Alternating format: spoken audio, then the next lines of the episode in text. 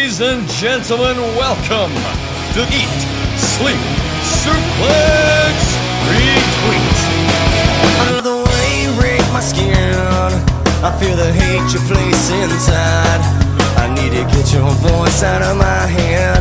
Hello, everyone, and welcome to this, the latest edition of ESSR feature here on the Eat, Sleep, Suplex, Retweet podcasting network. I'm your host this week, Stephen Wilson, and we're taking another trip into our time machine. We're going all Doctor Who once again for anybody who likes that show, uh, and we are looking back on a past pay per view.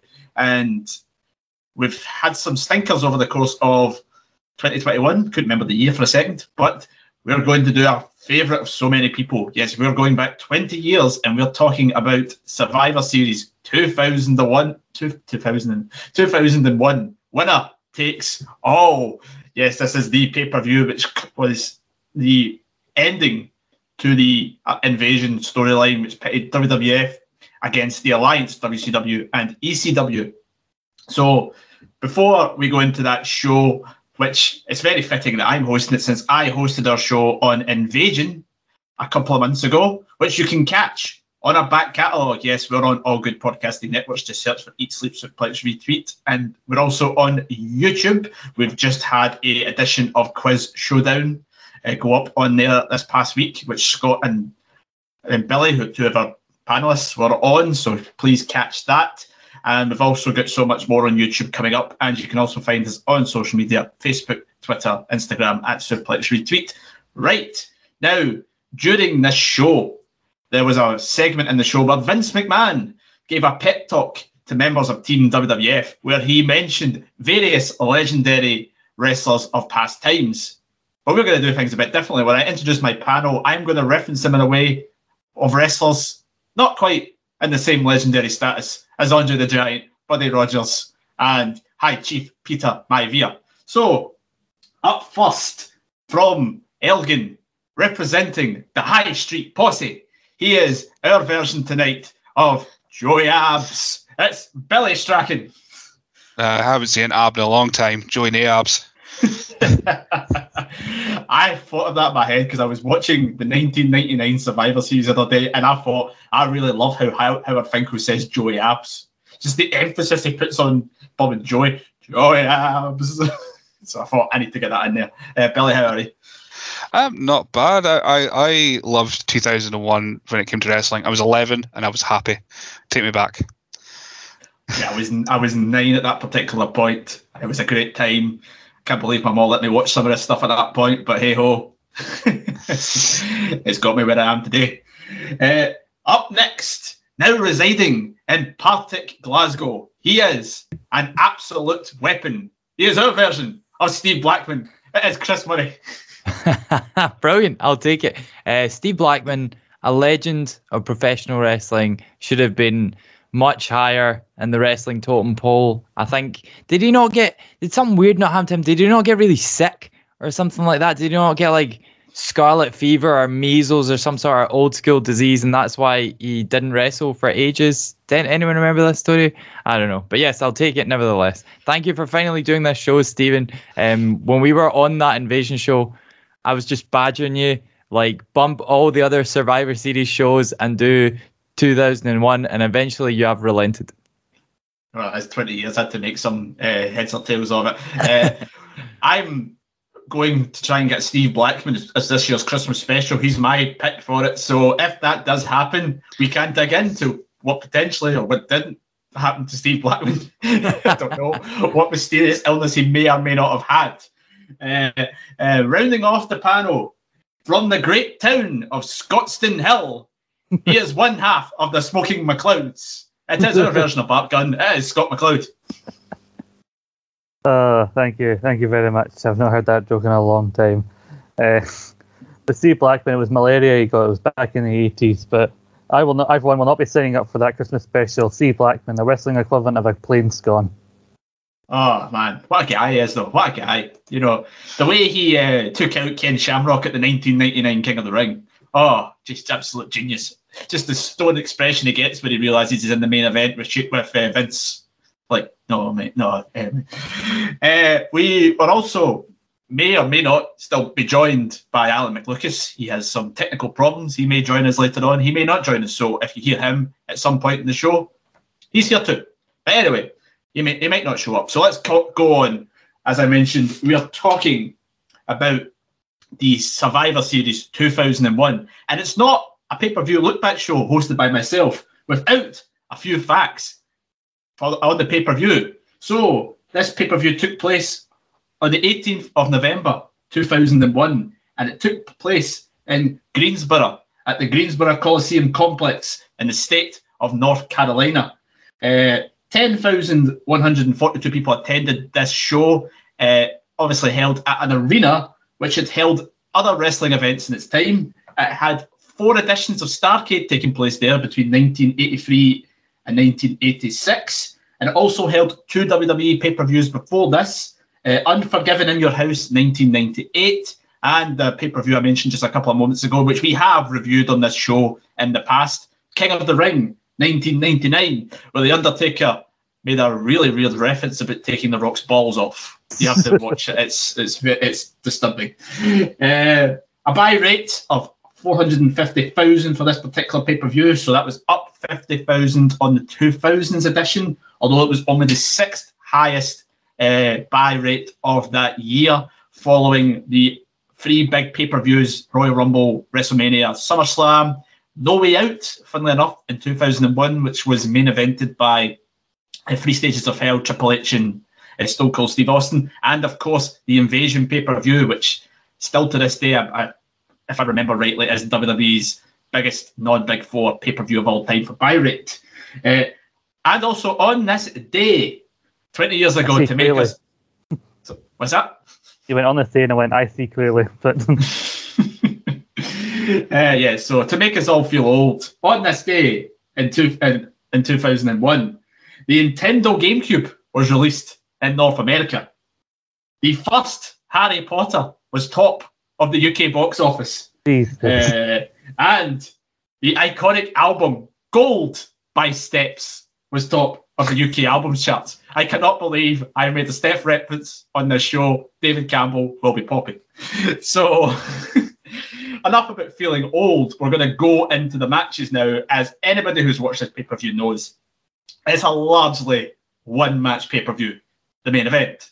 But we need to go through the undercard first briefly and talk about because there was some so there was some decent matches in there.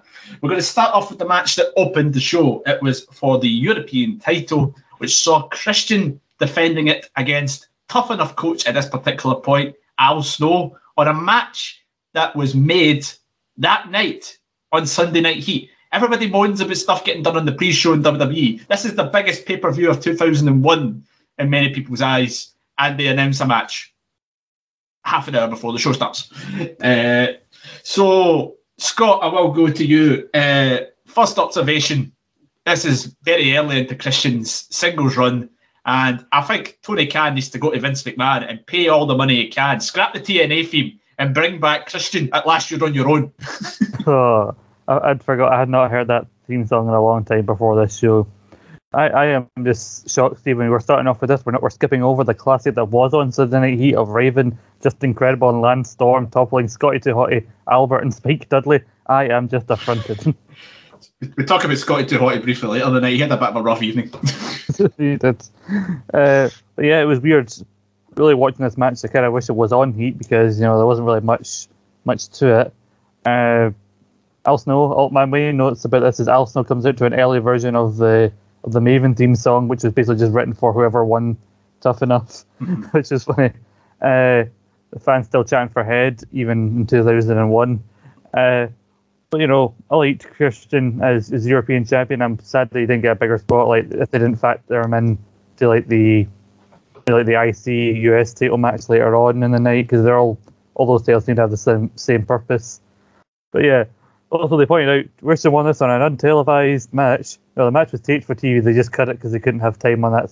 They didn't have the time for that week's SmackDown. Oh, I wish they'd done the same with this particular match on uh, on this pay per view. But uh, Billy, this match was given two and three quarter stars on the Observer by Dave Meltzer and has a current 2.11 average on the Grapple uh, ratings app. It's a pretty solid but yet unspectacular way to kick off this pay per view. Well, uh, we talked about the entrances, and uh, we haven't mentioned that Christian got his golden shower, which I loved as part of the, the whole whole entrance. Uh, a little bit of the golden shower, and then Randy Orton stole it later uh, for a bit.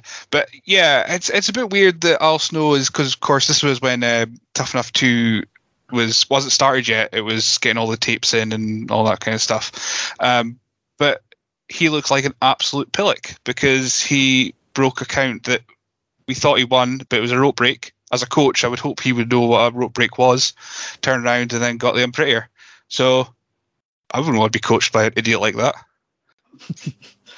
I mean, was that really the unprettier? I think at several points, Chris uh, JR was saying that the, the reverse DDT was the unprettier. And the minute the unprettier gets hit, going, actually, that's the unprettier. I mean, come yeah. on. I mean, we, we question the current day, like JR's AEW commentary is terrible. I think it probably was always terrible. I think it was just clouded by his occasional great lines. yeah, um, I was actually watching this with Lucy. We don't watch a lot of wrestling together, as you can probably imagine and um, so she was. I think she watched like the first two matches with me, and um, we got to the bit where Al Snow does his uh, like chest headbutt move, and uh, she went, "Just looks like they're having a wee dance," and then. um, and then we got to the unprettier before the three count, and she went, I could have done that move. And you know what? Lucy is correct. It is, it is a shame that Christian didn't have a better finisher, but I, I like it because it's quite unique. Um, of course, Christian's entrance was phenomenal. I I love the the golden shower, as you put it.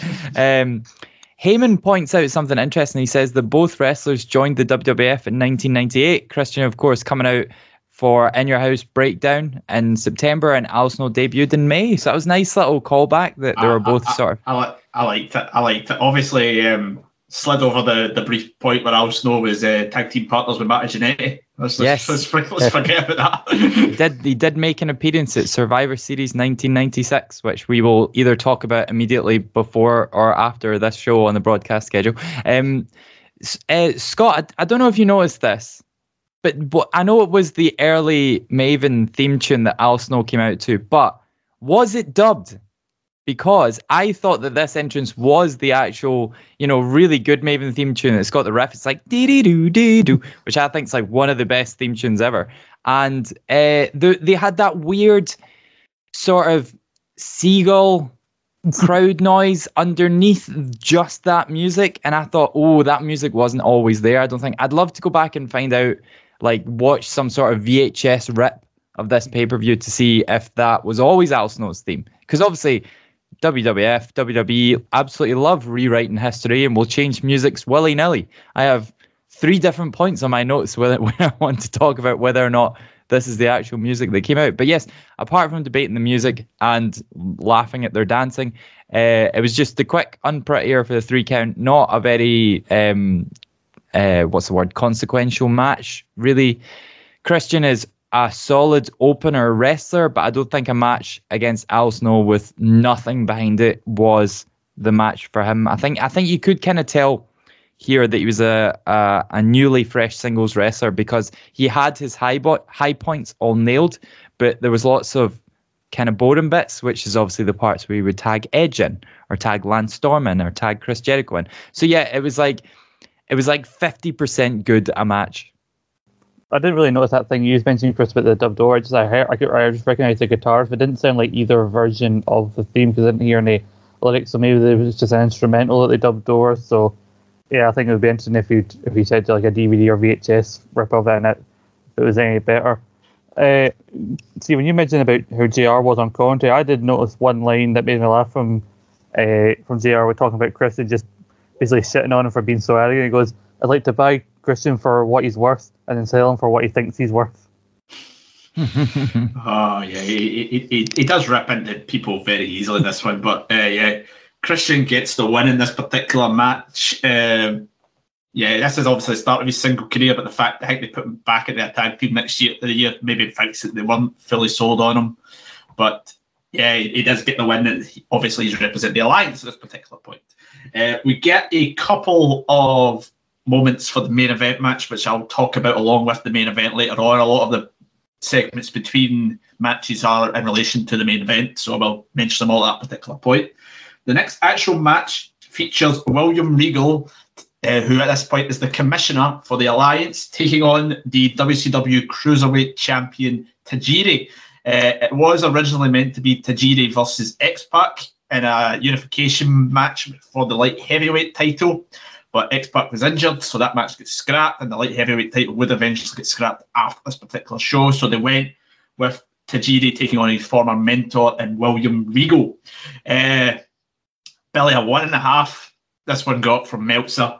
It's very short, but at the same time, for the for the length of the go, they kick a lumps at each other. It's it's three minutes of heaven, uh, which is which is my nickname sometimes. Um, but yeah, it was there was a lot happening in it. I mean, I I adore Tajiri and William Regal at this time. Whether it was them being goofy or they're just absolutely kicking lumps at each other because they just went all at it. Uh, but no, the the blood early on with Tajiri somehow busting open Regal. I was I'm assuming a kick, uh, and then of course the the hangman spot in the ropes was oh it was brutal to watch, but also like that beautiful thing of just because you're assuming it's safe because uh, Regal is also pulling uh, Tajiri's legs as he's getting hung. Um, but no, yeah, three three minutes to pack a lot in, and uh, the obviously the post post segment set up the night after as well. So uh, yeah, it was it was good fun for however brief it was.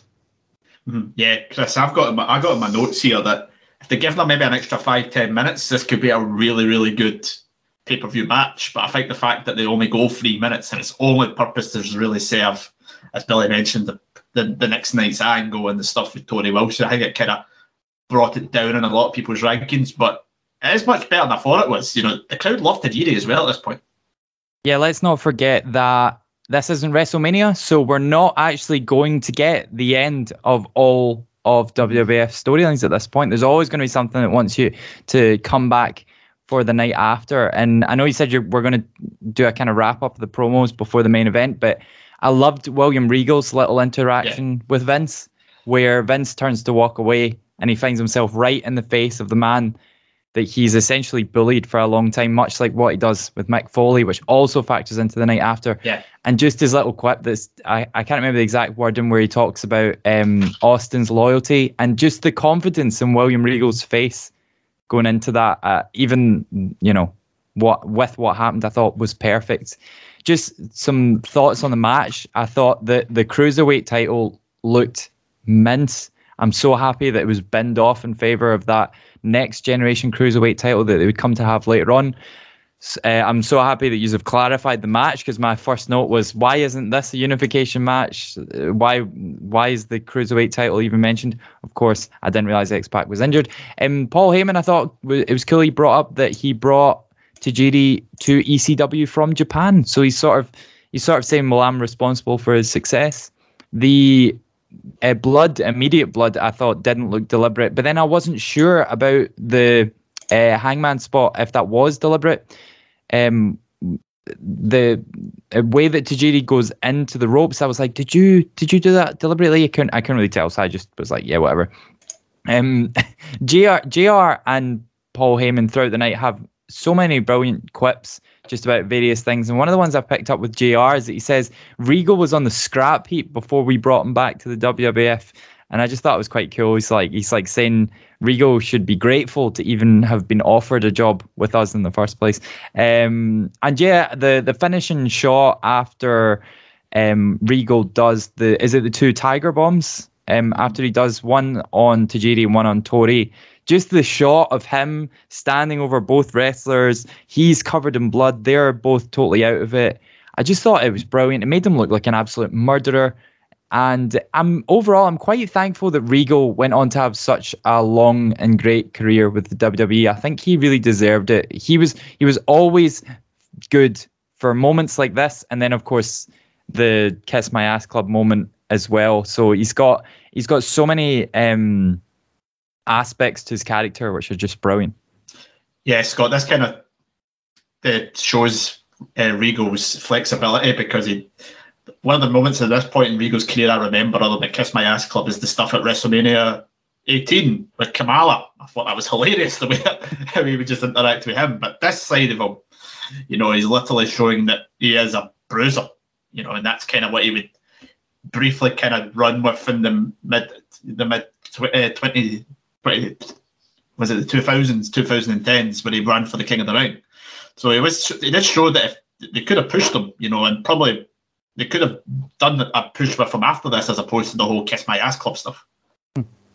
Yeah, I think the uh, there's two sides to William Regal, and he's so good at going between them. There's the comedic side, and there's a very sadistic where we go and you see that, like, because I don't know if the kicks were meant to, but I think did did have a bit of a reputation of being quite stiff with those kicks, so I think the blood was accidental. But when you see it down in, in that sneering look of uh, of Regal, it just made him look even more sinister than he already was, and. Uh, I don't know if anyone really really have cared if they had the unification match because by this point the cruiserweight and light heavyweight titles were swapping back and forth. They already had won the ace type matches between X-Pac and Tajiri back at SummerSlam, and yeah, I think once X-Pac gets injured, the light heavyweight title's never seen on TV again.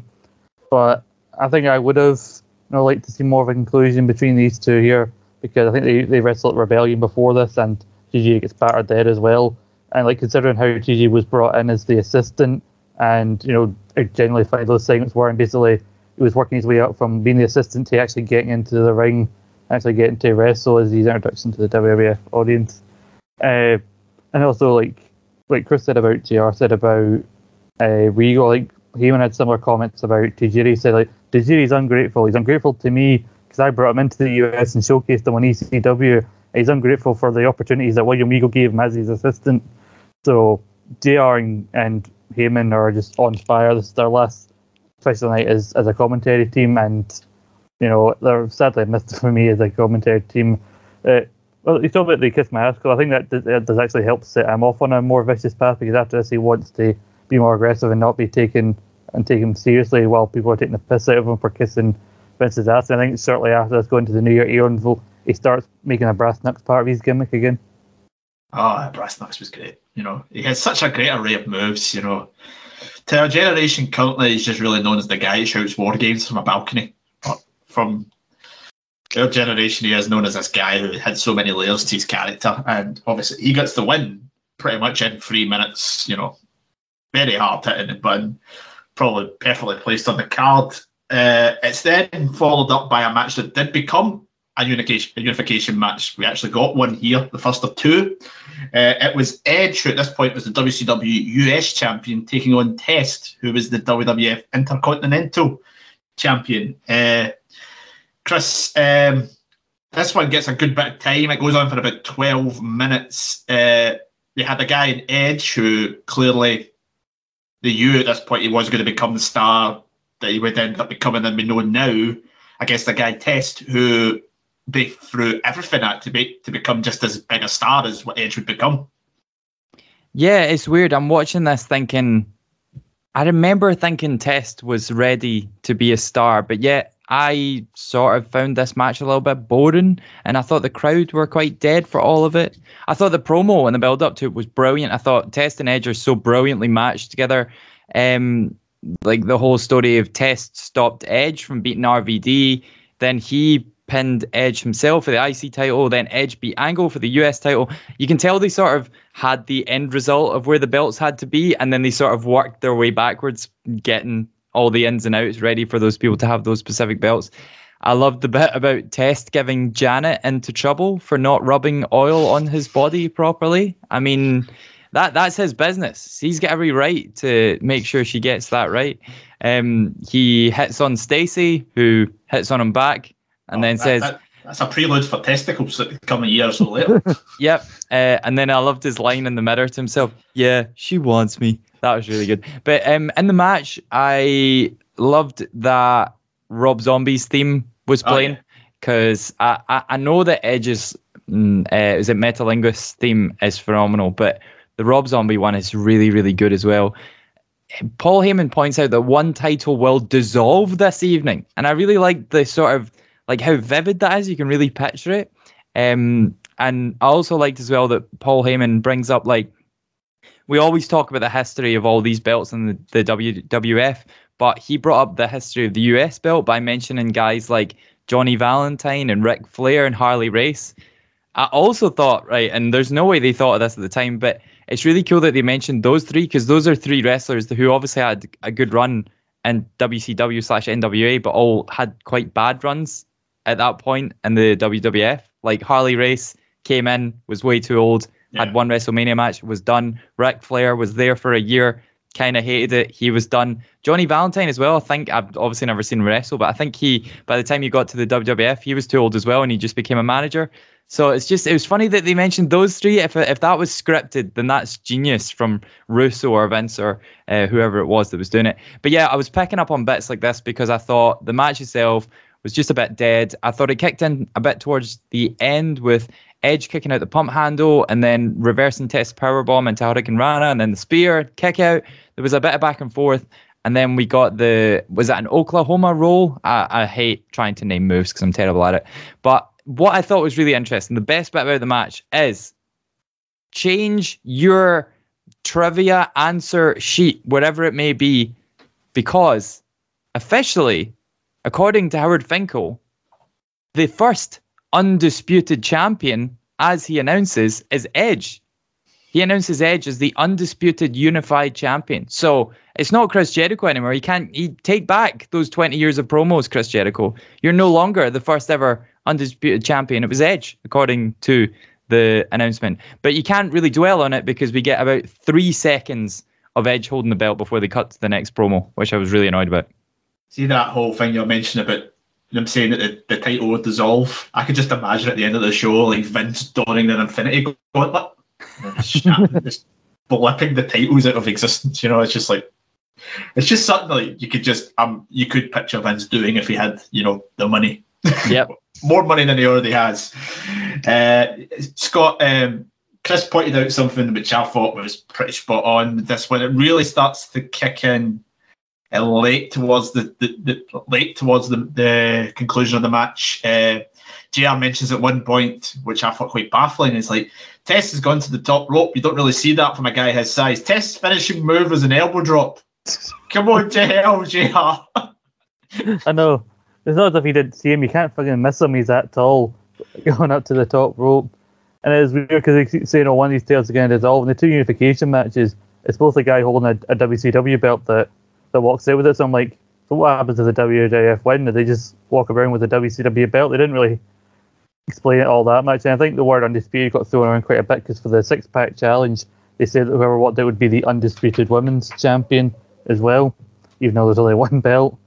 Uh, but I agree, this match really only got good like towards the end, you know, with Test it and uh, his own version of Spear for Edge did it as well, but they both got a chance to, kick it, and I think that got the crowd back into it again. This, this, I find how we got here so baffling. So Test pins Edge to win the IC title, and then Edge wins the US title off Angle to then win the IC title back from Test. So why didn't you just have Test win the US title, an Alliance guy holding an Alliance belt, to go up against a WAF guy with a WWF belt. But having said that, Test probably made the best decision of his career joining the Alliance because at one point he was a double champion holding the tag belts and the IC belt. So probably in terms of championships, it was the best period of Test's career.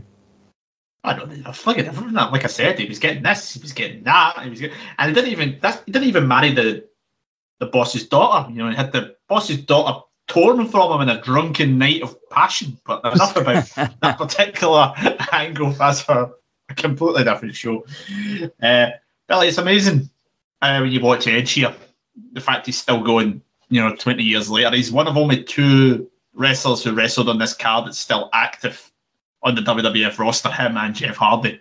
And it's just crazy, you know, how fluid he even is him. And he's just, he don't, he, I don't think he's lost a step. Um, well, I'll bring back for a second because uh, Scott mentioned it, but of course, Testy two belts. We got that in the in the promo package. I was yeah. so, super excited to see that. Um, I liked when it started that the US the Intercontinental title got this nice little graphic. It got the belt and everything, and WCW US title got US title written, and that was it. Um, uh, Paul Heyman brought up a great point. Was the first? I don't know if he said it exactly like this, but the first title change for the US title was in Greensboro as well. Uh, it was Johnny Valentine Ah, it's uh, great. He- beating he- Harley he- Race. He's on the ball. He's on the ball. He's history. He just hits everything. So yeah, that was great. And, and as far as Edge goes, um, yeah, everyone's kind of said it. The match was fine. Uh, it was good towards the end. Uh, I'd Test looked so great with that belt, the IC belt, and it's just baffling that he was so devoid of charisma that they, they couldn't do anything with him. But he just he just looked like he could have been a star, and he just never was. It's just uh, yeah, weird. They, they try everything to get him a star. They had him with uh, Trish Stratus, obviously with TN, TNA, not the wrestling company, the tag team. Uh, he was obviously part of the corporation when he first came in. He would go on with Stacy Keibler, who has charisma in spades. You know, when the testicle stuff, she did everything to try and get him over. He couldn't get over. Then he came back in ECW, had even less charisma than he did when he was there the first time and obviously sadly passed away not long after that. So it's a, it is a case of what could have been with Test, you know. But I mean, when you joke about oh TNA, not the wrestling company, yeah, he did actually have one match in TNA under Yeah, the was a- fantastic name, the Punisher Andrew Martin. it was a film. It was a Full Metal Mayhem match, wasn't it? I think it was like some sort of multi-man steel cage sort of thing. But you know, I do love the fact that in like the early 2000s they try everything they kind of get test over and think, why is this not working? Maybe it's when you had him, you know, have his woman stolen at the altar and then you had him do fuck all about it. Maybe that's when people gave up on him. Yeah, and he had that uh, late 1998 Undertaker eyebrow piercing, which was absolutely absolutely horrendous to look at. Now, yeah, but as we've mentioned, Edge gets the win, becomes the first ever unified champion in a match that got three and a half stars from Meltzer, and it's currently got about an average of just under three on the um, Grapple app, which shows that the a lot of the fans kind of can go with what you guys were saying, kind of it only hits into gear later on in the match. And it's quite slow to start with. Uh, a match that isn't slow really to start with is the second unified title match that we get just after that for the WWF and WCW tag team championships between the Dudleys and the Hardys. Billy, I will go back to you on this one. Uh, a perfect match to have at this particular point because you have these two teams who, for the last two years before this, showed that they have got absolute immense chemistry. Absolutely, yeah, yeah. Uh, exactly. It. They've got the they've got the chemistry. They've got the story behind it as well. It's not like a, I mean, it could it was thrown together because of the unification stipulation, but it wasn't so much thrown together as these guys have had uh, TLC matches and and ladder matches and tables matches and, and all these madness mad things. The only thing they really hadn't had was a cage match, um, so it had to be that. Um, but no, I, I loved it. The, the couple comments that because I rewatched this, I watched this with my wife, um, Ke- Kelly, and, and she watched this because she she understands why I love Jeff Hardy because he just he's amazing. Uh, but he wrestled the first half of this match with his hat on, and I I watched it thinking my friend had that hat and I hated him because I loved that particular look. But you got you got to be a daredevil or risk taker to wrestle half a match with with a baseball cap on. I think that just epitomizes uh, Jeff Hardy uh, to a T. But no, I I love this match. This was just the best. Yeah, I think everybody our age at that particular point was a Jeff Hardy fan. He's just he was so much what you kind of wanted. He would jump off everything. He would put his body just, on he the line. cool. It was aye, it was so colourful and everything he did. It was just like oh, I just it's it's great. I, I, I was a big Jeff Hardy fan. I still am a big Jeff Hardy fan, even though I think his body's absolutely gun, done to shreds. But as the ending of this match shows, there's a clear reason for it. Why? Uh, Scott, recently on uh, I was watching Full Gear at AEW last week, and I was baffled watching the ten man street fight where they started off with standardized tags, and I watched this match back, and then they're doing tags for this. I'm like, you're in a fucking steel cage. It's meant to be something like anything goes. Why the fuck are you tagging in and out? Just start. I, I don't get. I really did not get that way of starting it. Even though I think it took about two, two, three minutes for them just to go, nah, bugger this, we'll just go for it. Know, and the referee didn't seem to complain when all four of them were in the ring together. So if you had just done it from the start, the referee could do fuck all about it. Uh, one thing I will say, and I'm sorry for any like long term, like older like WCW fans are listening to this, but I may agree with Chris on an earlier point, but this match and the all the other unification matches just hit home that other than the big gold belt, the WCW belts are pretty shit in terms of their design. The tag belts are fairly basic. The US title is crap. I think I already made my feelings uh, known about that on the history of the US uh, title show that we did. But you know, it's the Hardys versus the Dudleys. You know, you can't go wrong with that. Uh, like I said, they've faced each other so many times, so the crowd were into it. And you, this is well that they didn't work. Keep, they weren't keeping score or anything. It was just the last match that factored into the result because they were for doing poor by this point, and then they just they would lose another match for this. But I don't know about you guys. I like to think that like the way that way that Devon just casually lies on the table and then happens to move at the exact point where Jeff crashes through. Like I like to think Devon has wrestled him so many times. Devon knows if I lie here, he's not going to be able to resist. And then fights through. He knows that Matt's on the outside, so I think the Dudleys took advantage of Jeff's you know need to, as Matt would say later on, he's broken his addictions to be a spot monkey. Yeah, Chris, what I, what I really I, I said I really didn't like the tag as, the tagging in and out aspect of it. I really also don't think tag team cage matches should have an escape option to them either. I think it should just be a set pin submission in the ring. That's it. Because you get a, something like what happened at the end of the match, you know, where Matt's outside and it's like, oh, Jeff's himself. It's like, yeah, he's just vulnerable. But no, aside from a bit of silly logic on it, it's hard hitting. Some of the the use of the cage is fantastic. I thought the spot where Bubba runs full pelt from one side to the other and literally sandwiches Matt into the cage is absolutely brutal but brilliant. Uh, the Hardys take some absolute punishment and it makes the four of them look just as all great. Yeah, um, really, really good match. Needed this match after the first few being a bit mince. Guys, I need to bring up the biggest revelation that I had on this show and I actually got a visual aid to help me with it. Did you notice that they had the belts backwards? Yes. The Hardys came out with the WWF belts despite being WCW champions, and the Dudleys came out with the WCW belts despite being WWF champions. I was losing my mind at how stupid this was. Not even that, but Matt's belt specifically looks like a WWF tag belt that hasn't been colored in. It's just yeah. gold and there's no imprint. And I was just like, what, what? I had to actually go and look up the match where they won the belts to make sure I hadn't imagined the entire 50 year lineage of the WWF tag belts. But yes, I got in my background picture as I sit before you now, them with the correct belts. This was so stupid. I had to really mentally ignore this to enjoy the match. Um, there was a good bit between JR and Heyman. JR saying, there's not going to be too many surprises that the Hardys and Dudleys can spring on each other, which I thought was good because they've been in every high profile match, as Billy said, um, with each other all this time. I thought it was good as well to get the Hardys and the Dudleys in a match that didn't involve Edge and Christian. because Edge and Christian won all the high profile matches, uh, TLC 1, TLC 2. And uh, Paul Heyman just immediately replies saying, How do you know? They've never been in a cage match together. I was like, yes, Paul, perfect. That's why these two work so well, so well together because they keep each other sharp. Like obviously, as you mentioned earlier, JR and AEW, he doesn't have someone bouncing off him as much. Like, you know, um, Tony Schiavone's not a heel commentator, and Taz is an an entirely heel commentator. So yeah, I just I just like the way that they work together. Uh, Paul Heyman also says that he thinks the Hardys should be unified tag team champions, with the exception of one team which I just thought was really, really high praise. Um, other point I noticed, did you notice that Matt and Devon were wearing the same outfit and Bubba and Jeff were wearing the same outfit? Devon and Matt were both dark pants and grey top, and Bubba and Jeff were dark pants and dark top. I was like, what is going on in this match? Why is everything looking weird? Um, as you said, Bubba's pancake to Matt on the steel cage was brilliant.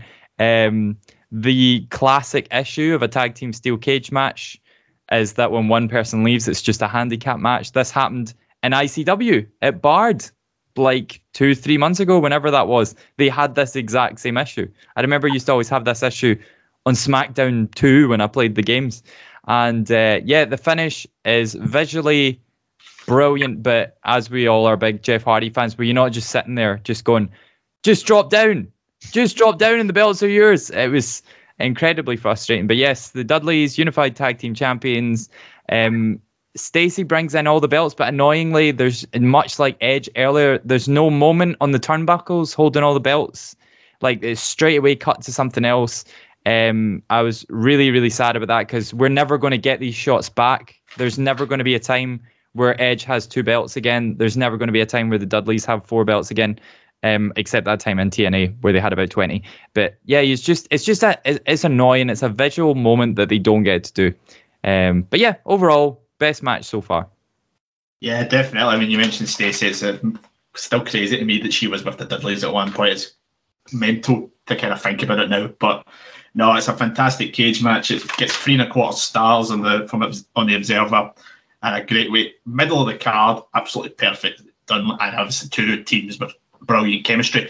Now I mentioned at the start of the show we may be joined by an extra panelist, and uh, he appears to have made an appearance. Uh, Alan McLucas is now here at the halfway point of this pay per view. Alan, how are you? I'm good, mate. Apologies, but you know, couldn't be helped. I'm here now. I'm happy. Yeah. Yes, and we are going to turn to you now, Alan. You may be sad to hear as we go on to the immunity battle royal for the chance to uh, given a year's immunity from being fired at the end of this invasion angle, something which would not fly in 2021 WWE. Uh, you would win a match like that and probably get fired a week later. Uh, one thing to note, I mean, we mentioned it before you came on, Alan, uh, at the start of the show. Poor Scotty Too Hotty here. He loses on the pre-show at Heat, and then he has a chance to redeem himself in a match here in this battle royal, and doesn't even make it to the ring. Gets attacked by Test before the match even starts.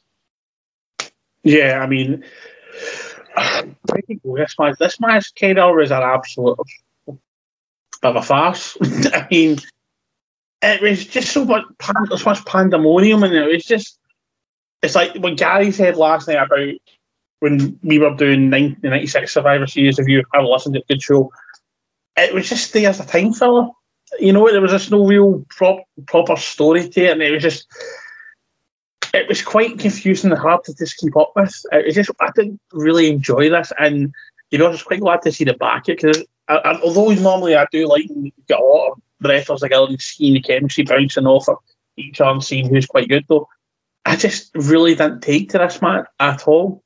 I mean, I know there was some odd, you know, uh, big hard bumps and especially the acolytes, but I quite enjoyed. But overall, I wasn't a big fan of this, and I found it quite challenging to keep up with it.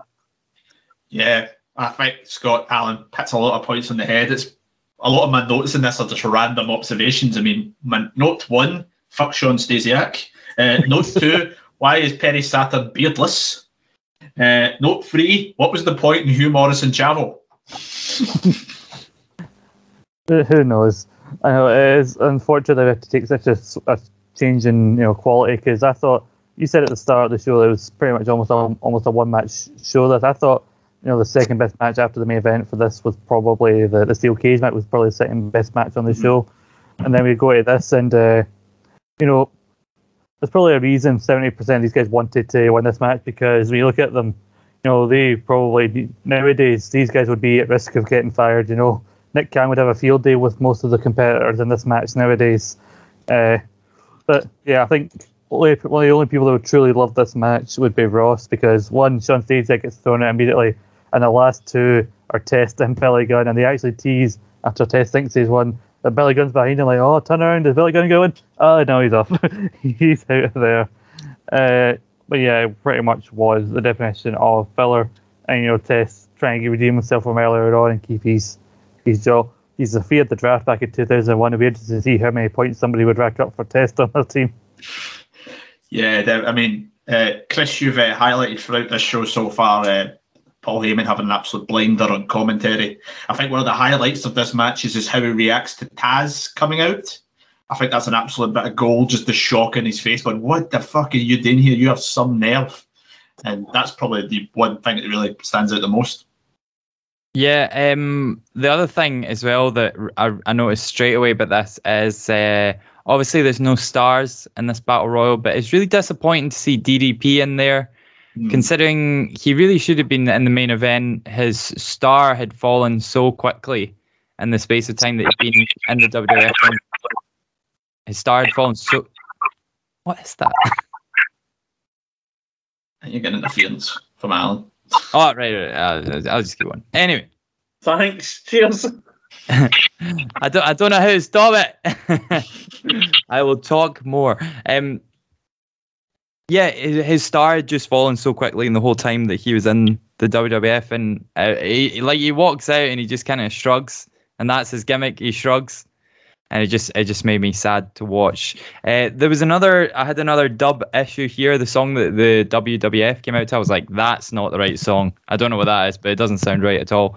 I also was like, when did Chuck Palumbo join the WWF? And I looked it up, and he got sacked by the Alliance the like the month before, and then joined the WWF. I just do not remember that. I like that in the Battle Royal you got guys from the same side fighting each other. Like Albert eliminates Perry Saturn because it's every man for himself, and they're all after their jobs. Uh, as you mentioned, the bit with Hugh Morris and Chavo is a bit random. They just come in and attack some folk, but they're gone after about two seconds. And uh, and also after about three or four people getting eliminated, I realized I realized the only realistic winners were Bradshaw and Test. So it was just a bit of a waste of a match. I get why they did it. it they had to have people that still worked for the WWF that didn't have a belt. So it made sense for them to do it. And um, obviously, there was a whole queue mishap at the end where Billy's waiting doing to do the skin the cat move, but Test is waiting on Bradshaw and Lance Storm. So yeah, terrible finish, just terrible around match. Uh, good for Test winning, but it kind of makes the whole thing pointless because he wasn't in at the start. Yeah. Yeah, that uh, thing you mentioned with Chuck Palumbo, I remember that they did the thing, him and Billy Gunn were at WWF New York, and they revealed that they're now a tag team. Just randomly, WWF New York. Uh, that was one of the point. Um, the Mick Foley clips just before this. Uh, it makes me realise how much I miss these pads, random pans to WWF New York, which is absolutely great. Even though it was like, "What's why are you there?" As it was mentioned to Mick Foley, why are you there? You're the commissioner. It's mad because obviously WWF New York just what got really bad and went out of business and closed, and now it's like a Pizza Hut or something. But every shot they have, it's always rammed. Aye. And I'm like, I, I would have been absolutely dying to go there if I've ever been to New York. I, I don't know how something like this wasn't successful. It was probably always rammed in the pay per view, and then every other night of the month it was dead. Yeah, Uh, maybe, yeah. Yeah, maybe. Uh, They kept it Well, around for it? a while, and they kept it around for a while in 2002 when they were WWE, and they changed it really to the World or something Yeah. like that because they couldn't call it the WF New York. And so, for some reason, WWE New York didn't roll off the tongue to somebody. No, I didn't really have the same ring to it. Uh, Billy, is there anything else you would like to add about the Battle Royale, which got one star from Dave Meltzer on the Observer?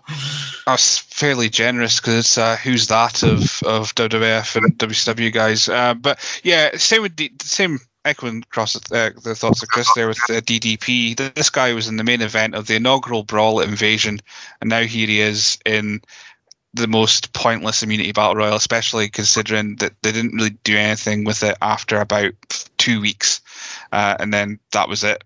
We sh- they should have if they were going to have Test win, they should have just made him just be the absolute biggest bastard in the world because he was an, in, he was immune. He could do anything. He could go out and punch Stephanie in the face. Why not? He's- immune. He could have done anything, and then he could have got his redemption for for getting jilted at the altar, and then he spent the next two years playing the Nintendo. He could have done anything from that point. It should have been bigger. Um, but yeah, it was it was whatever it was. Ten minutes of of of course it's going to be either Bradshaw or or or um or Test. But uh, you know what? I, I love Billy Gunn. So when I watched this when I was young, I was like, "Come on, Billy, let's go, Billy Gunn." But yeah, uh, it was obviously going to be Test. To uh, briefly summarise what Test did in the months after winning immunity, he teamed with Christian at Vengeance to lose to Scotty Too Hotty and Albert. He was in the Royal Rumble match, only to be eliminated by Stone Cold Steve Austin. At No Way Out, him and Booker T challenged Taz and Spike Dudley for the WWF Tag Team Championships and failed to win. And then at WrestleMania 18, he lost in a six man tag against Rikishi, Scotty Too Hotty, and Albert on Sunday Night Heat, where he teamed with Lance Storm and Mr. Perfect, Curt Hennig.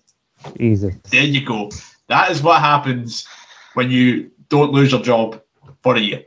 He does eventually have a match. He does eventually have a match at 2002 SummerSlam against The Undertaker. But I said about that particular match. Uh, the better. 2000, 2001, I think, is probably Test's best year when you look at it, because not only did he like, join the Alliance, you know, like win the tag and Eric title, he won the Immunity Battle Royal. He went into WrestleMania earlier this year as European champion, and then he got to win the Hardcore title as well. And also, his biggest accomplishment was a pay per view win over Kane at No Mercy. But I prefer you not talk about that. Why would you bring that up, Stephen? I know exactly. You know, we're not talking about Kane. We're not here. We're talking about Kane in a wee bit. Uh, we first need to get through our penultimate match on the card. And Chris, I'm going to start off with you in this particular one. It is the six pack challenge for the women's championship. It is Trish Stratus versus Jacqueline versus Lita versus Mighty Molly versus Ivory versus a debuting Jazz. This is obviously for the vacant women's title, which was vacated when Chyna left the WWF not long before that. Uh, obviously, I'll start off with the point I made on Jazz. You know, very interesting to have someone debut for the Alliance on the final night of the Alliance.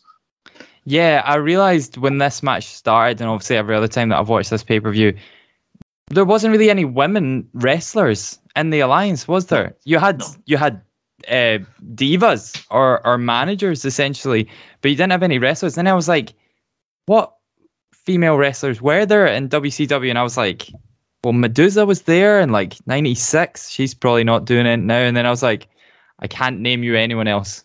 I think we talked about this on the Invasion show as well. I think we were trying to struggle about this one because they obviously did the tag match, the Lita Trish Stratus versus Stacey and Tori, and Stacey and Tori at this point would not set the world on fire. No. So, uh, but nevertheless, it was cool to see Jazz. Um, her theme music is amazing. I thought, well, she's the only ECW or WCW woman in this match because Mighty Molly and Ivory, I think, are just WWF wrestlers. Um, Paul puts her over massively. Obviously, he does. He calls her the single most ferocious female in history. Uh, I, I really like that. Um, JR says that the winner of this match will be ladies champion. I'm pretty sure they l- retired the ladies championship in about 1973, but n- nevertheless, that's fine by me. I like that they had lots of like quick tags to get the match sort of warmed up. They had the quick run of finishers before the end. Like Lita's moonsault is amazing. Um, all you fans of Team Extreme will probably agree. Molly's Molly go round is absolutely amazing as well. Uh, both phenomenal, phenomenal finishers, and then of of course Trish hits the Stratusfaction on Ivory to win the belt. It's not a phenomenal performance from Trish, but this is obviously the start of her of her whole run, and uh, it's just good to see the way it starts.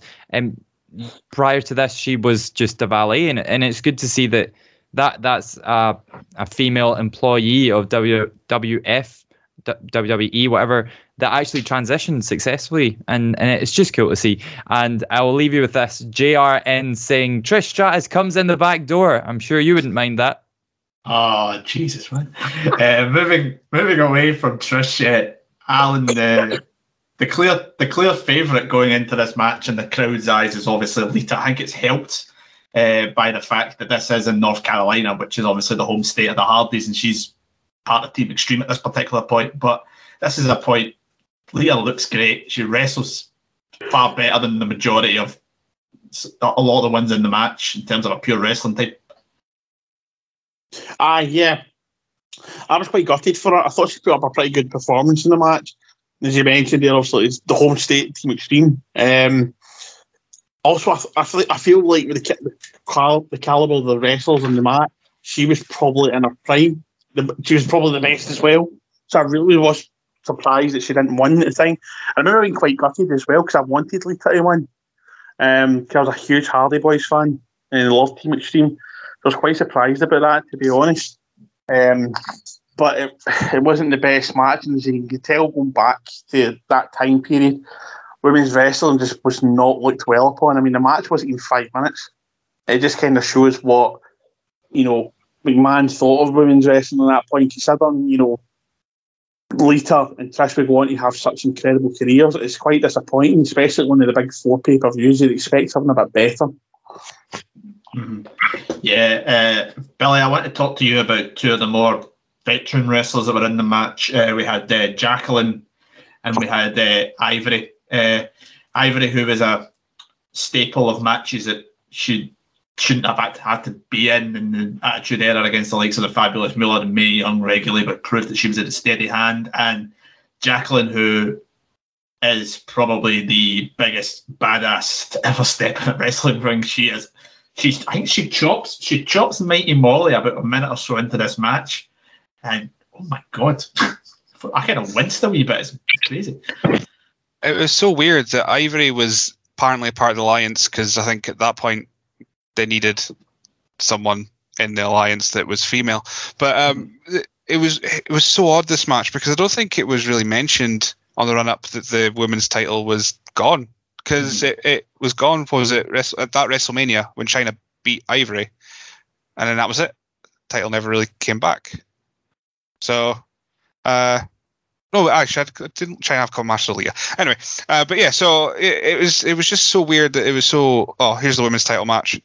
Here are six women. Oh, there's Jazz, and for me, I never knew who she was. I didn't know what the point. I didn't know She- the big deal about Jazz. So I was like, I oh, think the I think the crowd fought similar. I think the crowd fought similar because she comes out to crickets. Paul Heyman's buzzing, but the crowd do not have a scooby who she is. But uh, by Jacqueline, yeah, she was just an absolute beast. She was just barring folk like nobody's business. Um, but I, I think Trish was. I have everything. Of course, I would have went for Lita because you know I'm a big Hardy Boys fan, Team Extreme, and all that.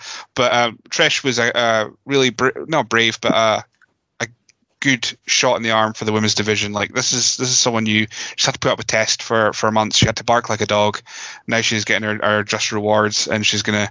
Um, I mean, she wasn't the best in the ring, but they put all their faith in her, and, and it paid back. So, yeah, five minutes. It wasn't particularly exciting, but that was just WWF at the time. Um, but it was it was it was well put together. It, it was all right. Yes, well, obviously, as the guys have mentioned, the big takeaway of it is Trish's win. We've mentioned that on this show so far. We mentioned it when we talked about Trish and Lita show uh, a couple of years ago.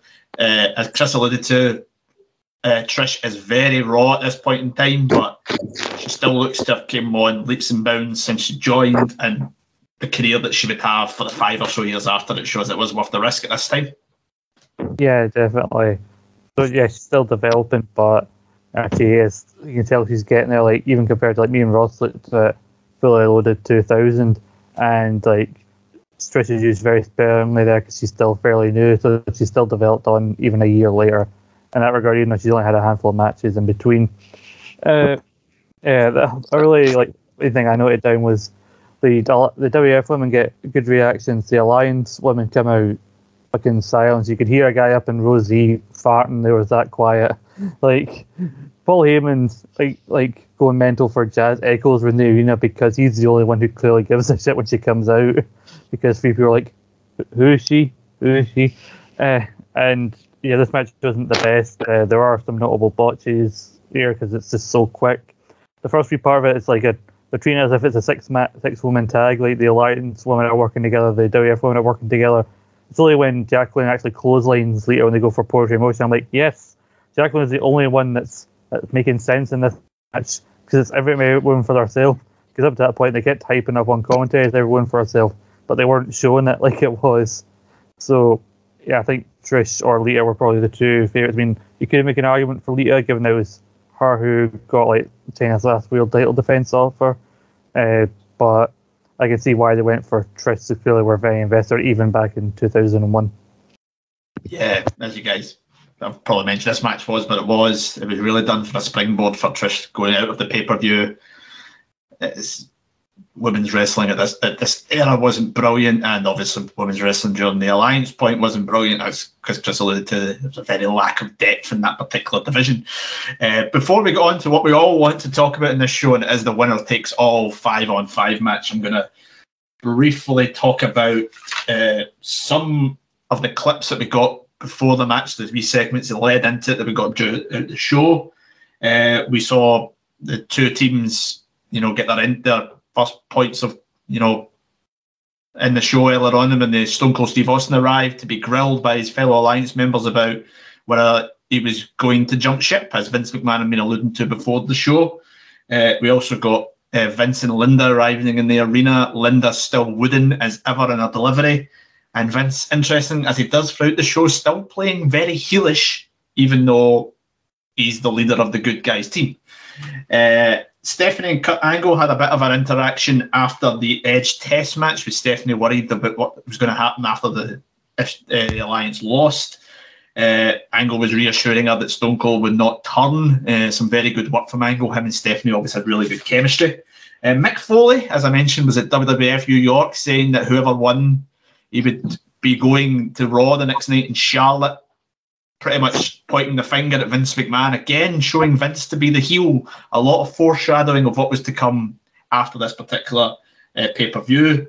Uh, we also had Shane and Booker T talking about Stone Cold Steve Austin. Shane was assured that Austin was not going to turn, uh, even though Booker was really concerned and did not trust Austin. Uh, and we also had just before the main event the pep talk from Vince McMahon to the members of his team. Uh, I say pep because he pretty much said, you know, you could be losers tonight and you might not lose your job. You know, Vince doing a terrible job at motivating, but that does lead us into winner takes all. We've got the team WCW, which consisted of Shane McMahon, Stone Cold Steve Austin, Kurt Angle, Booker T, and arguably the MVP of this whole invasion angle, Rob Van Dam. They took on the WWF team, which consisted of The Rock, Chris Jericho, The Undertaker, Kane, and The Big Show, who was a replacement for Vince McMahon, who was injured in the lead up to the pay per view. Uh, lots of time to go into this one. Uh, we've got about 20 or so minutes left on the show. Uh, Billy, I will start with you in this particular one. Uh, you get the, the video package, which we talked about before the show. That r- r- just coming into this match really gets you hyped, and it's what they do well when they have these big, you know, matches in WWF over time. A, a video package does half the job. It does, and and, and these these promos as well. You, you mentioned them. The the Kurt Angle one was absolutely sublime. He, he kept going that he would he that Austin wouldn't tur- wouldn't turn on the alliance. That he Austin wouldn't screw them at all. And you're just now you know how it ends. You're like, ah, oh, perfect. Um, the rally the troops one just before we get to the promo package. Kane, beautiful, beautiful attire uh, with Kane. It's it's uh it's it's probably the highlight of that whole uh, rally as a troop. But uh, but no, the the yeah WWF do package is so great. Um, when they when they wheel out uh, uh, Fred Blassie and, and all that kind of stuff, and they, they they do all that kind of stuff. I was I was so excited for this, and I looked at this how much time there was left in the sh- of the actual pay per view, and I thought, God, there's like an hour left, but I'm still I still want to watch all of this because it's, it's it's got me ready for it. Um, but no, just one more mention for Kane's attire because it was beautiful. Oh, you don't need to talk about Kane's attire. We have Scott here. Scott could talk about it for the rest of this particular show. Uh, Scott, it wasn't just the video package that did a great job of hyping this particular match. We had the legendary closing segment for SmackDown, which happened a few days before, where literally every member of this match got their big moves in and ended with Stone Cold giving the most cheeky grin to Vince McMahon. that just thought something's going to go down here, and it's, you just wanted to watch every bit of what was going on. Yeah, I mean, I remember before I learned uh, anything about what happened with the invasion, the, the ins and outs of like not being able to get certain people in. I'd only ever seen two matches from the invasion, which was the inaugural brawl and this. So, from my perspective, that time still be very young, I thought, well, this invasion seems like a brilliant storyline. Uh, but that's the thing, I still maintain with the invasion it has a great beginning, great ending. Let's not talk about the not so creamy middles and in between. But, you know, Kane with that thing, I've, never seen him wear that that bright or red singlet before or since then. You know, this is this is the era of Kane. You know, we had the guns out all the time, or sexy Kane, as I referred to. uh, and just that guilt trip promo from from Vince is like, yeah, everybody will hate you, and no one will ever forgive you if you lose. Like, fucking hell, no pressure. And The Rock just jumping up and down during the whole thing. Either he thought Vince is not going to be that long in his speech, or he really had to piss before the match because he just will not stop. He will not stop moving. Uh, and yeah, that video package, like this is, I, I would argue, an all-time great uh, Survivor Series five on five match, and the promo is a big part of that. Although, as I'm sure Chris will get into much more detail than I ever could. Not not for not if you watch the network version because uh, best part of it is the set being set to Control by Puddle of Mudd, which is the theme song of the show. The network won't pay for that, will they? Yeah, um, Alan, uh, you obviously missed out in the intros, but I kind of made reference to the fact that Vince in this opening, in this pep talk bit, references all these great legends, and he obviously he goes to the Rock and he mentions High Chief Peter Maivia, which makes a lot of sense. But why, oh why, when he mentions Andre the Giant, does he turn to the Undertaker when he has the big show behind him? Surely that makes a lot more sense. Um, yes and no. I mean, they, obviously, I can understand why they say something Big Show because he's supposed to be the biggest one. But Andre Giant was the long serving ultimate big man, Mhm. and Undertaker's the guy that replaced him. So it makes sense. I'm going to Undertaker and saying Andre the Giant to me from that. Um, but also, just another point I just want to add you about promos. 2001 was prime promos and uh, the video packages for WWE. They've never done it as well ever since. I just want to add that in. It was just superb. Um, but yeah, that's that's why I would say why you would go to Taker over Big Show. It makes sense in that aspect to me. Mhm. Uh, something about the Big Show for a second? Because you mentioned Big Show. Uh, well, first of all, you can tell just how much of a replacement it was because you see him the least in this video package, and whenever he's hitting somebody, it's not somebody that's in this match. So that's how last minute he was. I, I was thinking about this the other day, and like I'm it's baffling that nobody's talked about it before. This whole storyline from like July, June, July time to now was built on so and so turns on somebody to join the alliance, or some so jumps to the W, someone and so turns face heel. And in this five on five, you have a man whose career is built on heel and face turns. And yet, during this period of time, this is the most consistent he's ever been as a face. Not one point does the Big Show ever tease turning heel in this in a storyline. And yet, this would actually be the time where it would make more sense for the Big Show to turn heel. If any time he's a former WCW champion, hell, this would probably be if this actually happened, this would be the one heel turn you look back on like, you know, that was, a, that was a good idea that they turned the Big Show that period. It makes more sense than when he joined ECW randomly in 2006. Let's be brutally honest. Big Show's only really about at this point to do the to say one, two, three in the replay at the end of the match. Uh, Chris, I know you will talk about that uh, the music in the in the opening promo, but I want to also mention a, a wee bit of thing that I really like, and probably something you would probably like yourself. I really like how they keep panning throughout this match at the start and during it to those respective locker rooms. I think that's quite a cool thing that they, they did at this particular point because it just shows like how each of the respective teams are feeling about every moment, and you just it adds extra layers to what's going on, in the tension. Yeah, it's, it's fantastic production. I, I loved how they're all watching on a 2001 TV that's about the size of the laptop screen that I'm talking to you guys on now. Um, they're they're they're probably half the time watching, going, "Did one of our guys just get eliminated?" I couldn't tell, um, because the quality would be so bad as well. But yeah, um, uh, the build up to this match was great. Vince talking to the WWF guys, he says there isn't one WWF fan anywhere in the world that would forgive you. Not one. And I was like, that's beautiful. What a way to motivate people. You've got five guys with not only their careers on the line, but the whole company is on the line. I just thought that was brilliant. He he says you would be personally and pro- professionally disgraced. This I thought was Vince McMahon's best promo he's ever done in his entire life. Um, what does it say for those who passed on? You mentioned them at the top of the show, Stephen. Buddy Rogers, Jerry Graham, Gorilla Monsoon, Andre the Giant, High Chief Peter Maivia.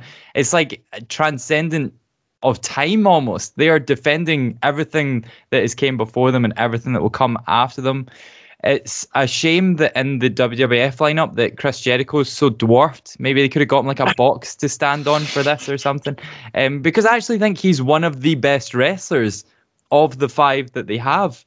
And um, I love The Rock doing his pre-show bouncing all the way through the promo. I was starting to think I was like, is this like a rib on the other guys to try and make someone laugh? But no, he just does it. And then I loved how when Vince stops speaking, he says, "You will, you will honor the the World Wrestling Federation. Now go out there and do it." And The Rock just runs.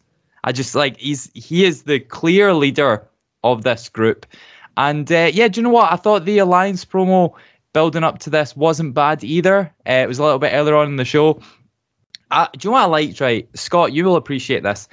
See when nowadays in wrestling, especially in TNA, when they do big group promos, they always just turn out of loads of people talking over each other.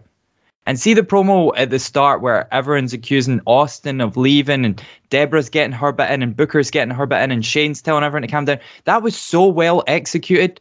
They like you can't script an, an argument without it just sounding daft. And they did that so well, I thought. So just getting that bit over. Do you know what the whole the the the one single issue that I had heading into the match was did they need this mole chat? Like, couldn't they have just said, couldn't Vince have just made out? And I get that he obviously gives that promo about, like, I would never be the man that would just go in 5v5, but his team is so strong. Like, he's got the best five guys that are available on that night on his team. Like, could, he, could we not have just gone in all guns blazing? Um, but nevertheless, it was a, a, small hindrance on the, the rest of the thing. I didn't actually know that uh, what you said about Vince. I uh, I thought it was always set up for a Big Show to be in it because because I quite like Big Show being in. I don't know if it was just a storyline thing where they said he was injured just so he could get out of it. I'm yeah. not 100. percent I'm not fully aware, but I knew they were talk. He was talked about going in. They mentioned it quite a lot in the match as well. How Shane Heyman mentions about Shane putting his money with his mouth and Vince wouldn't do it. Yeah, uh, and it's kind of alluded to at the end as well.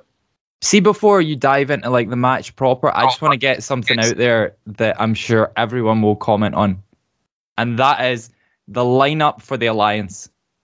Now, it is the most obvious thing in the history of wrestling to say, uh, but it was only like two alliance guys and the other three were WWF guys.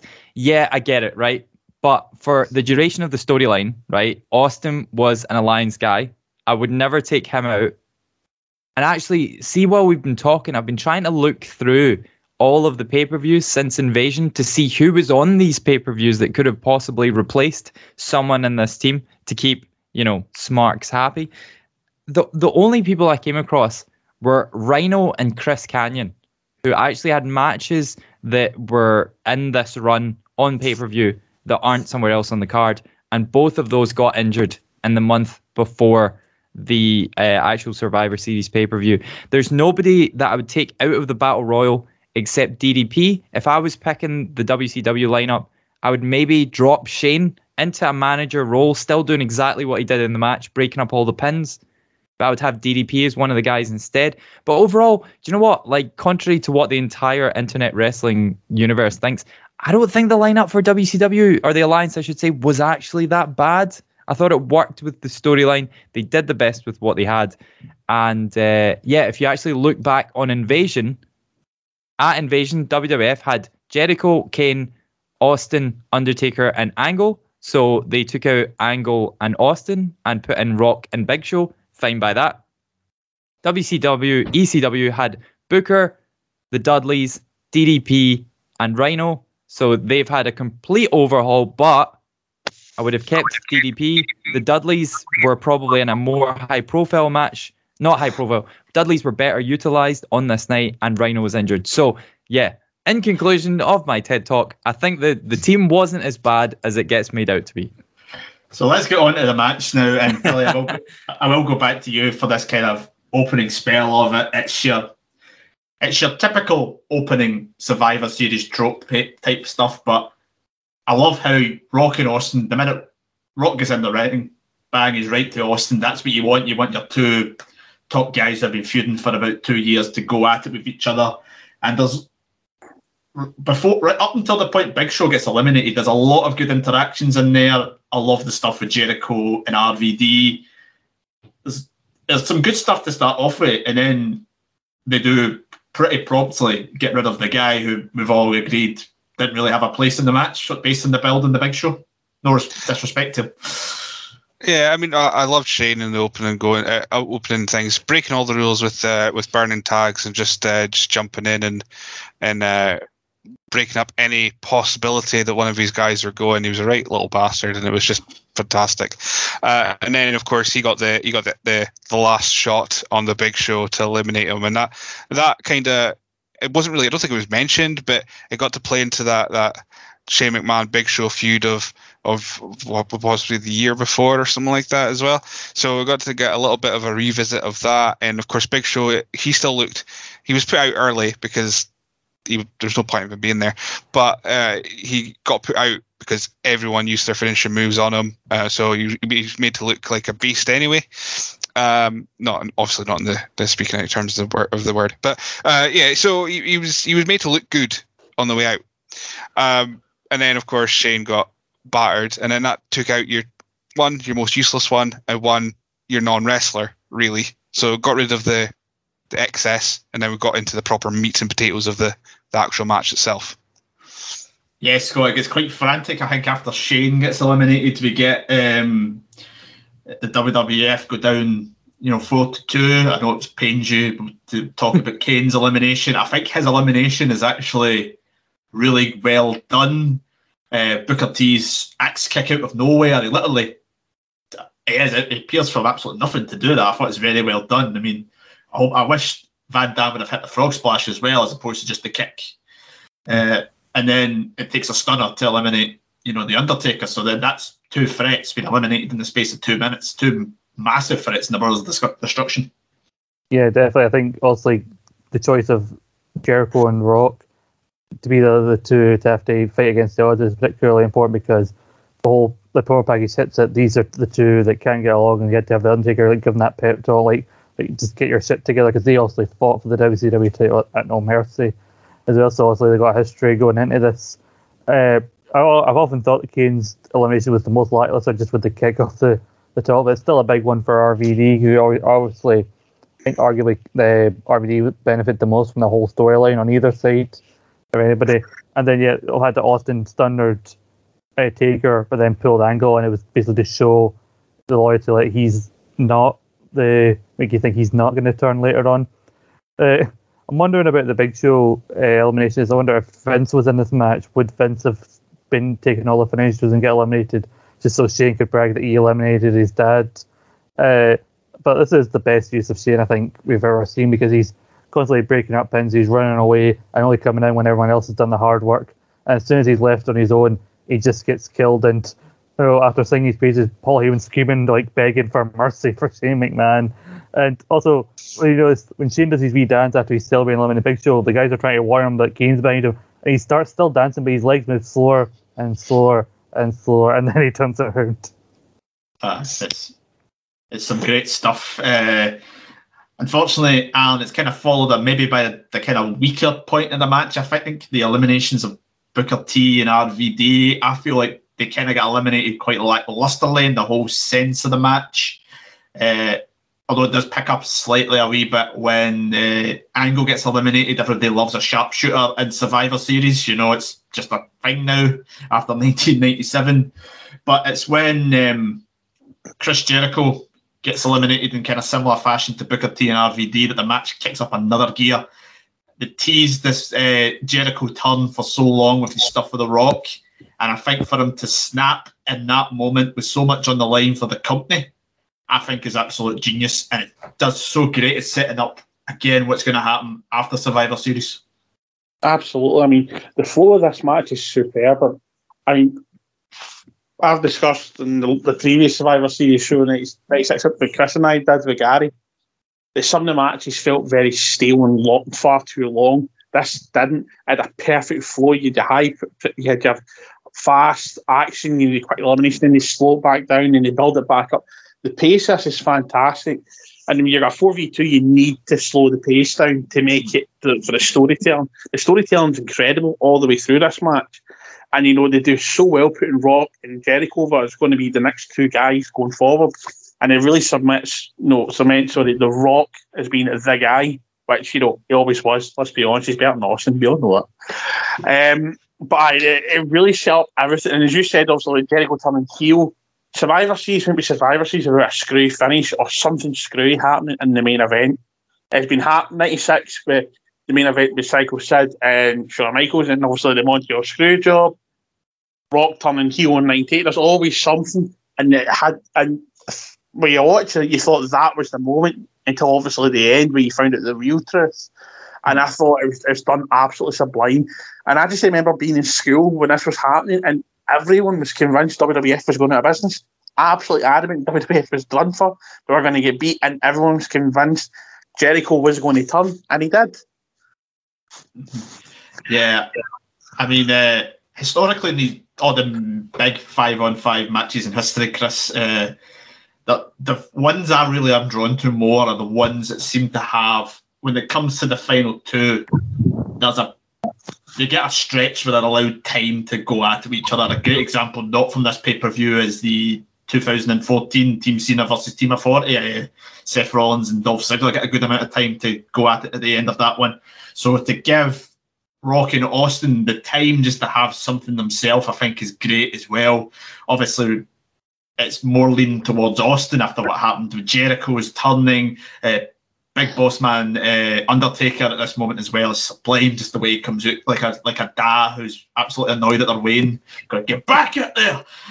and but then obviously the the finish with uh, you mentioned we didn't need the teases of the descent, and it what the, the ending would probably work without that as well because Kurt Angle comes out, he does the obviously costs uh, the alliance the match, but I think having the teases helped because there was all the points during the show, but especially the one with Angle and Stephanie, where they're saying Angle's like, you have to trust Austin's not going to do anything, and he knows in the back of his head like, ah, he's not going to do it because I'm going to do it, and I think that's what adds a wee bit extra to this double cross with Angle at the end.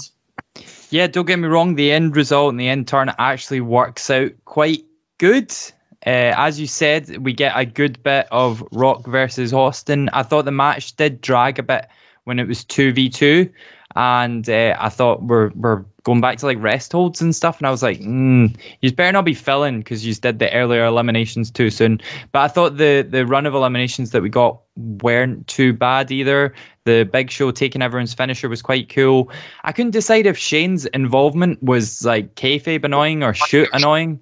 Like, I guess it makes sense as he's the one that's got loads of money on the line, but I was just like, stop this. There's a point where he goes to grab Undertaker on the ropes, where Undertaker's about to take Austin's sort of running, like ropes neck thing.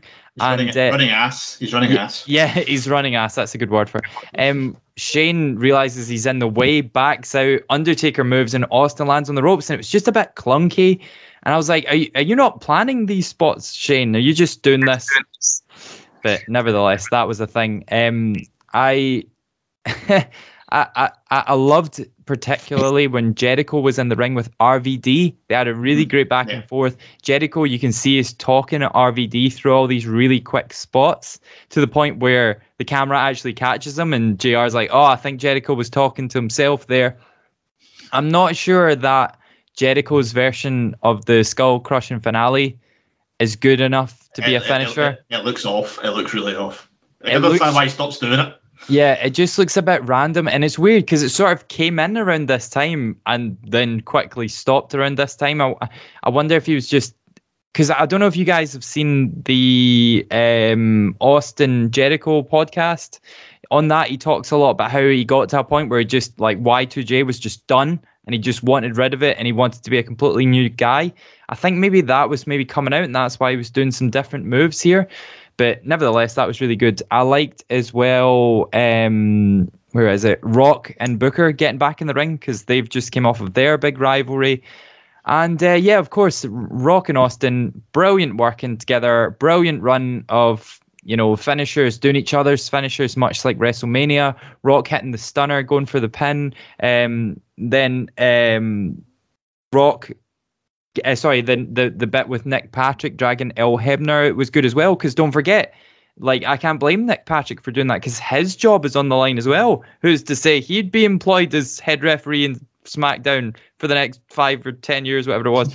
Um, and as well, I thought it was really good that um, of course, we spoke about, uh, Alan spoke about how him and his friends in school thought the, the WWF were going to lose. Well, the WWF should have lost. The, the Austin pins Rock, but the ref is out, and there's a clear three count. So who's to say the Alliance shouldn't have won this? Uh, nevertheless, we got the angle run in. Austin with the belt shot. Rock wins. JR goes mental. The Alliance are in tears. Back to what you were saying about watching the guys in the room. Every time I, I watched the, the those segments, I would watch a different wrestler to see how they reacted, and they actually all performed pretty well. Like I noticed, like uh, Terri Runnels was right up the back crying. She did really well.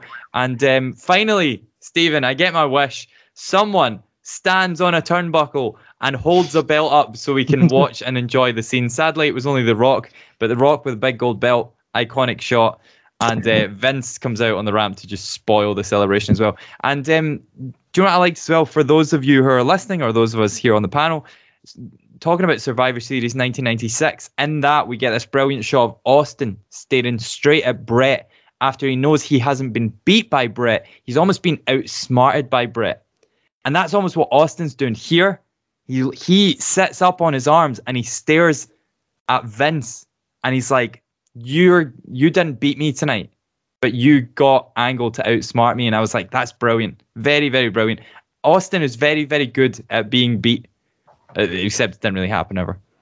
oh yeah, he was. He, he, he's, he's a good seller for a lot of stuff uh, on that time. Yeah, you guys have pretty much went through a lot of the points that I had in my notes. Uh, a couple of ones I just want to mention that never really got mentioned. Uh, a nice cameo of the Brooklyn Brawler and Harvey Wippleman in the WWF locker room. I was like, I couldn't. Harvey Wippleman was employed for much longer than he actually, I thought he actually was. He was there till about 2003, 2004 or something, which is mental.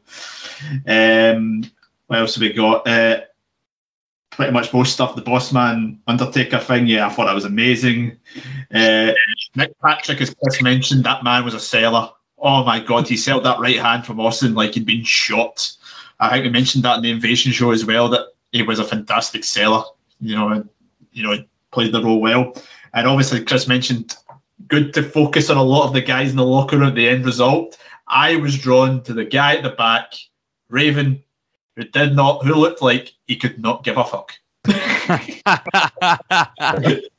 you know, he's a. Sorry. On you go. Yeah, I, I always love that. Like Stephanie's the focus of that, and rightfully so because think she's the most hateable out of everyone in the alliance. And she's kind of like, no, she's in tears because, like she mentions earlier, how much she's put into it all. Uh, and talking about like the Rock, you talk about the Rock.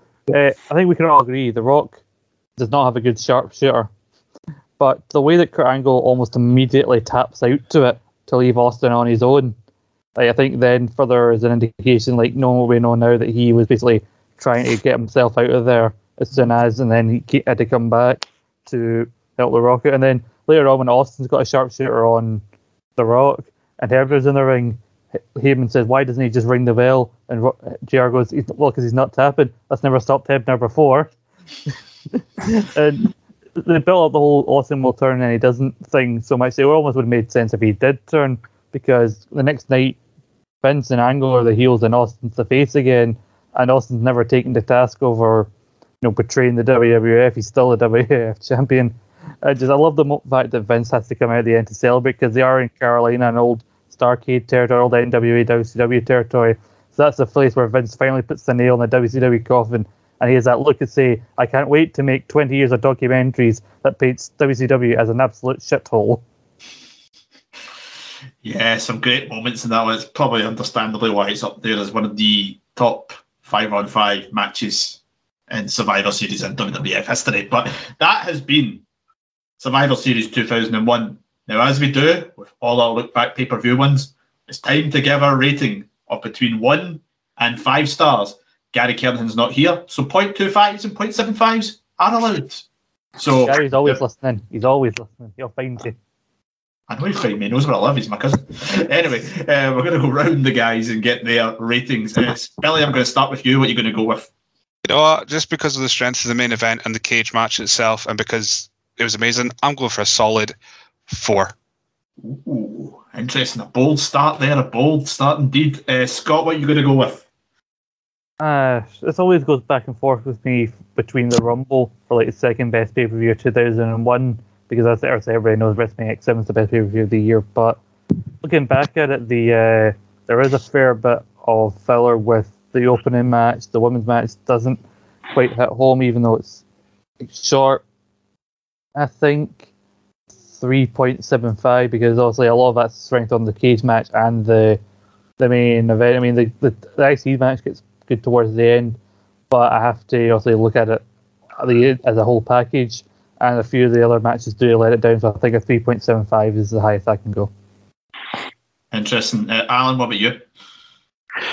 Uh, if you take out the cage match and the main event, they're raw quality, raw SmackDown quality matches. They're not worth a pay per view. Uh, I would probably, I'd pro- probably go three and a half.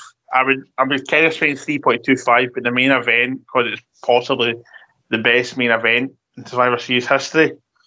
Um, it's the reason why I gave it that bit extra. Hmm. Uh, Chris, what about you? Yeah, this is the second time I've watched this show recently. I actually watched it back in August, and I don't think it stands up as well as I remember it from when I was younger. Like I, I thought a couple of matches down the card were just pure filler. I think we've spoken about that, and I didn't, and it, and a lot of them didn't really factor into the overall storyline. The belt issue with the Hardys, I know how stupid it is, but it really bugged me. This is a massive, massive company, and you've got people coming out with the wrong belts. Like whatever. I think the main event's phenomenal. Really enjoyed it. Although it could have been about 10 minutes shorter. I think, uh, as we've spoken about, the, the full thing, entrances to Bell, was about an hour. But they easily could have taken 10 minutes off of it just, just for the fans. Um, but overall, this is the culmination of a storyline which I love. I know a lot of wrestling fans hate it, but I loved all of the invasion. I was trying to think of a way of describing it, and I was like, it's like two train tracks that have came from opposite ends of the country and they briefly overlap for about five minutes and then go off in completely different directions again. The invasion was such a little moment in time that we should savor. Um, and so the whole thing is like a really fun ending to that storyline. It just could have been executed slightly differently. Uh, I actually gave it 7 out of 10. So adjusting that for your metrics, I'm going to go 3.5. Interesting, interesting. Well, I'm going to side with the latter two panelists there, and I'm also going to go with a 3.5 for this particular show. Uh, I think the main event is stellar. Very, very good. It is up there. rightfully is one of the best Survivor Series matches of all time. The cage match and probably the other unification match are really solid. Uh, but yeah, it's let down a bit by the kind of the, the battle royal and the women's match let it down massively, which drags the rating down a bit. Uh, and I would also say I'd probably rate it maybe about a three point seven five to four if they'd maybe given Regal and Tajiri more time. I think that match would deserved a bit more time. Uh, probably if they put there's a few guys in the locker room that could have chucked against Christian that would have been better than Al Snow and that would have done a better job. But yeah, I think 3.5 is what I'm going to go with on that particular one. And it seems we're in a pretty solid range of between four and three point five. So by no means a bad pay per view, by no means an amazing WrestleMania X seven style pay per view, but still a very enjoyable one to look back on in Survivor Series time. You know, this show's came out a couple of days after WWE's version. This was a show they put loads of time into the build. Not so much can be said about 2021. It may have been a great pay per view. Who knows? It was two days ago. I've not watched it yet, and we recorded it before, recorded it before Survivor Series. So yeah, this has been our look back on Survivor Series 2001. If you've enjoyed this particular show, loads of stuff on our back catalogue. You can just find it on any podcast platform. Just search for Eat Sleep Suplex Retweet if you've not already subscribed to. Please hit the subscribe button. We're also on YouTube, so please hit the subscribe button on that too. Loads of content there as well. And also follow us on social media Facebook, Twitter, Instagram. We've got loads of stuff on there. It's the best way to keep up with everything we've got coming up, everything we're doing, yada, yada, yada. Uh, so, coming up in the next, coming up in the rest of 2021, uh, next week, we have got a look, a profile looking back on the U Day, so on, the stable. So that's a good show coming up soon. David Hockney will in the hosting chair for that. We've got our final pay per view look back in two weeks' time, and we're looking back on ECW December to Dismember, which is a completely different pay per view from the one we've just discussed today. Uh, we've also got a profile show on the late great Brodie Lee, Luke Harper, so that's one to look forward to, and also a Best Wrestle Kingdoms matches show, and also our top 10 of 2021. Uh, I would like to thank my panel for this evening. Uh, first of all, to Billy, thank you. Oh, I've has the audio. Uh, thanks for having me. uh, to Scott, thank you.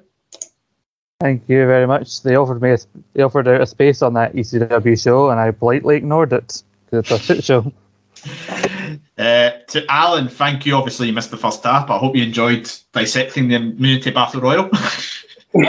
yeah, sorry about that. Yeah, it was. I can't. I'm enthusiastic thrown into that first. I mean, honestly. No, but Stephen, thank you very much. Not a problem. And to Chris, thank you. Thanks for having us, Stephen. Um, thanks for succumbing to my badgering to get you to do this show. Um, and now, now we've done it. Now we don't need to ever go back to any of these invasion shows ever again. Everything between invasion and Survivor Series is not worth your time. Um, yeah, done. Tick the box. Thank you. Yes, and I hope you have all enjoyed this show. I've been Stephen Wilson, and we'll see you next time. There now follows an enthusiastic advertisement for Quiz Showdown.